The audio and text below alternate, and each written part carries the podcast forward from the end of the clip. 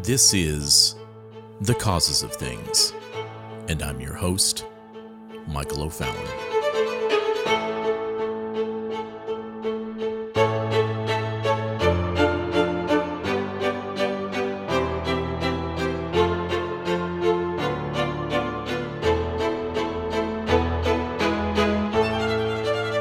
It is July 7th, 2020. My hope in this brief episode of The Causes of Things is to help you think, to help you think expansively, and also help you to problem solve, and to think about what's going on around you. Hopefully, it'll help you to think in such a way that will help you understand what's happening to you, to our nation, and to the entire world. And before we dive into the center of today's topic, I want you to remember what I have said in past episodes over the last four months.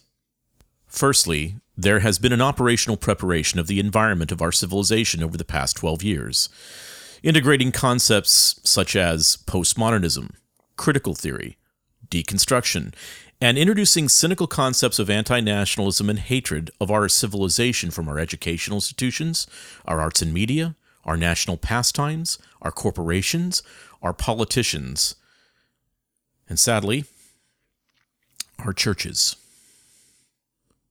Nearly all of our major denominations, our churches, politicians, national sports, musicians, entertainers, educators, and nearly every major corporation has piggybacked cynical theories, destructive ideologies onto these legitimate areas of our culture to convince you to hate those that have less melanin in their skin, to hate the founding of our nation, to hate the systems that we have fought so hard to make equal, that give opportunity to every man, woman, and child to succeed. All while the United States is sending trillions of dollars around the world to help the rest of those nations not blessed with America's systems to succeed. These malicious and poisonous ideologies have come through some of our most trusted institutions, such as through education, and again, as we said before, our churches. That is why we have referred to this entire issue as a Trojan horse. It came into the gates of our city with our permission and then unleashed these horrifying, divisive, racist ideas into our own families, into our nation, into our communities. They were attempting to wipe out our nation's past, our civilization's past, destroy our heritage. Every memory of the past must be destroyed. Even Abraham Lincoln, even Frederick Douglass. It all has to be destroyed. It all has to be wiped out every memory of it.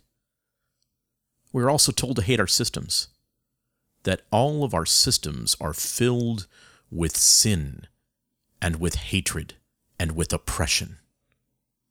Of course, they're also saying that everything is filled with systemic racism, with unequal systemic corruption. And now, those that are supplying the monetary push behind this criticism and the revolution also behind it, are now offering their long planned, well thought out solution a great reset. They're saying that we need a great reset to replace our operating systems in our civilization across the globe. They are insisting that we need a year zero to complete this historical reset. Just like Pol Pot insisted in Cambodia, just like Robespierre insisted upon in the French Revolution. They are saying that our systems have been damaged, and we need a new system. A great reset.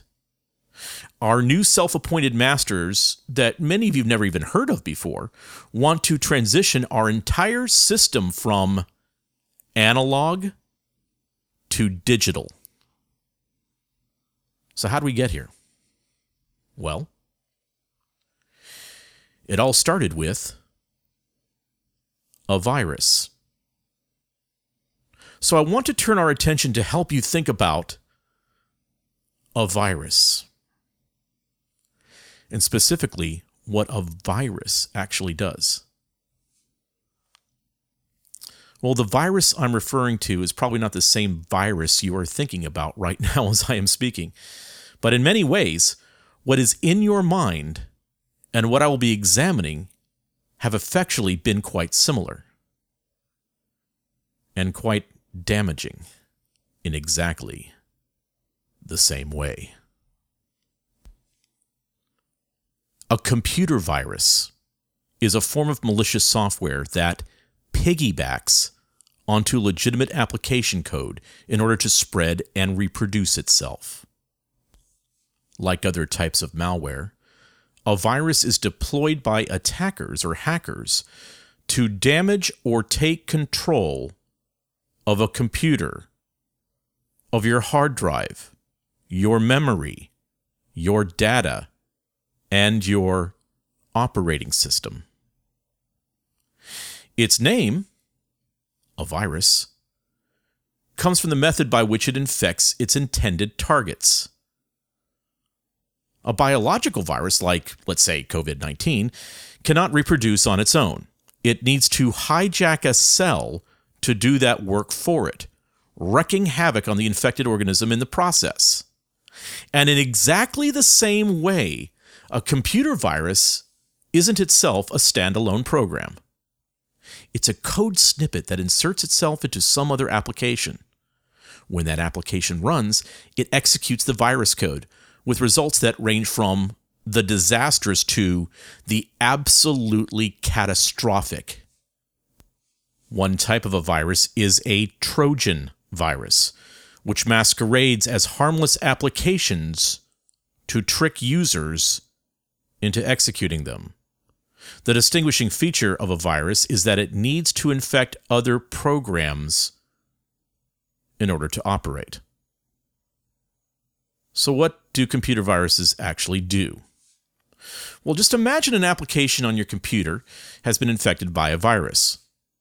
Well, how does the virus do its dirty work? The general course goes something like this The infected application executes, usually at the request of the user, but not always. And the virus code is loaded into the CPU memory before any of the legitimate code executes. At this point, the virus propagates itself by infecting other applications on the host computer. It inserts malicious code wherever it can.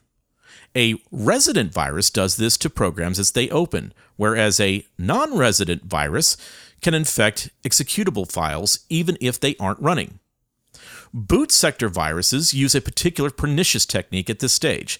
They place their code in the boot sector of the computer system disk, ensuring that it will be executed even before the operating system fully loads, making it impossible to run the computer in a clean way. Once the virus has its hooks into your computer, it can start executing its payload, which is the term for the part of the virus code that does the dirty work its creators built it for. You could say this is very similar to those that have somehow found their way into Congress through the Justice Democrats that now are passing legislation that is deliberately against the foundation of this nation, against the actual glue that holds America together. Well, back on track now. Once the virus has its hooks into your computer, it can start executing its payload, which is the term for the part of the virus code that does the dirty work its creators built it for. These can include all sorts of nasty things Viruses can scan your computer hard drive for banking credentials, log your keystrokes to steal passwords, turn your computer into a zombie that launches a DDoS attack against the hacker's enemies, or even encrypt your data and demand a Bitcoin ransom to restore access. Other types of malware can have similar payloads, of course, and DDoS Trojans are some of those. Today, viruses, just like bad ideas, spread via the internet. In most cases, applications that have been infected by virus code are transferred from one computer to another computer just like any other application. Because many viruses include a logic bomb, code that ensures that the virus payload only executes at a specific time or under certain conditions, users or admins may be unaware that their applications are infected and will transfer or install them with impunity. One thing to keep in mind about viruses is that they generally exploit vulnerabilities in your operating system in order to infect your systems and operate freely within your system. If there are no holes to exploit, you can avoid infection even if you execute virus code. To that end, you'll want to keep all your systems patched and updated, keeping an inventory of hardware so you know what you need to protect, and performing continuous vulnerability assessments on your infrastructure.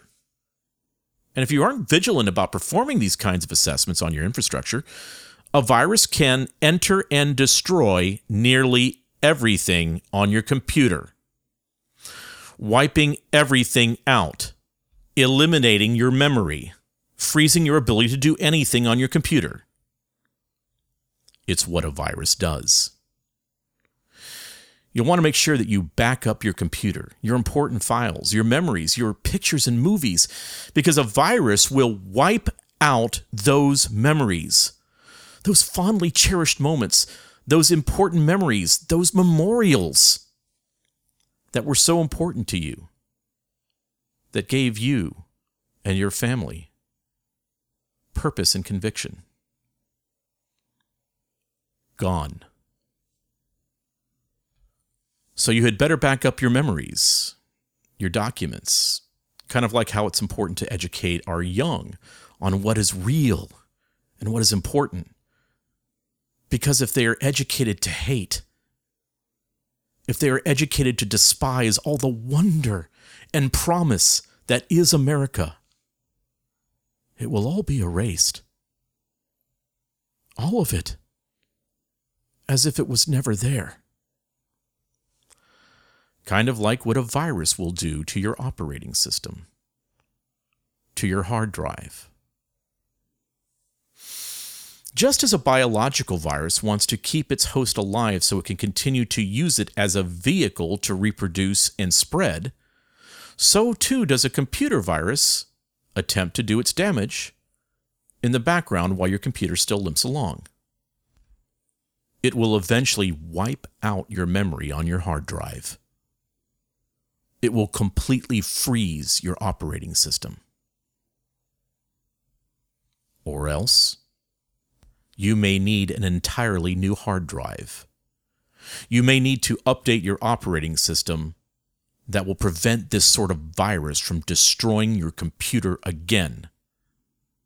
You know, like a vaccination against the current virus. You may need a new hard drive as well. A great reset. and now you know what is going on. You are being manipulated. And make no mistake, the virus is real. But the virus has a purpose. And what is also real is this grand reflexive manipulation. It is here to destroy our operating system to wipe out our memories. And the replacement is ready. A brand new operating system. A great reset. I'm Michael O'Fallon and this has been The Causes of Things.